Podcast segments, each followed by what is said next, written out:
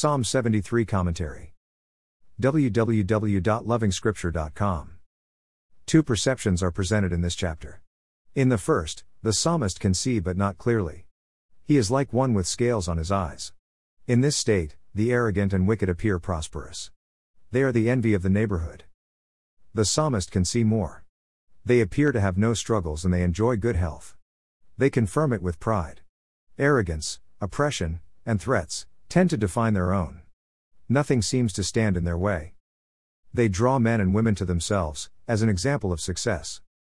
But in the second perception, and while in the presence of the Lord, the eyes of the psalmist are opened.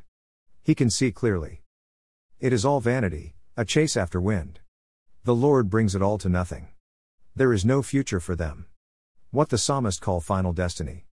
Eternity in the presence of the loving Creator God isn't their portion. But even here, while they seemingly enjoy themselves, their lives are full of fear. Probably their excesses are a consequence of the terrors they constantly experience. That is exactly the point.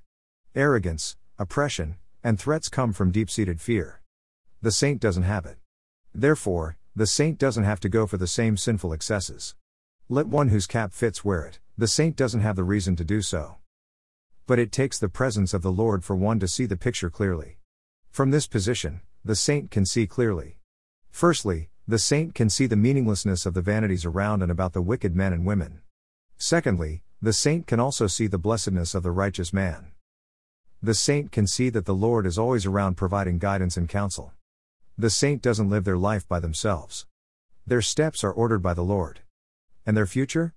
After their earthly pilgrimage ends, the Lord will take them into glory. Hallelujah. The saint can see more. They actually don't desire anything from this earth. This is remarkable.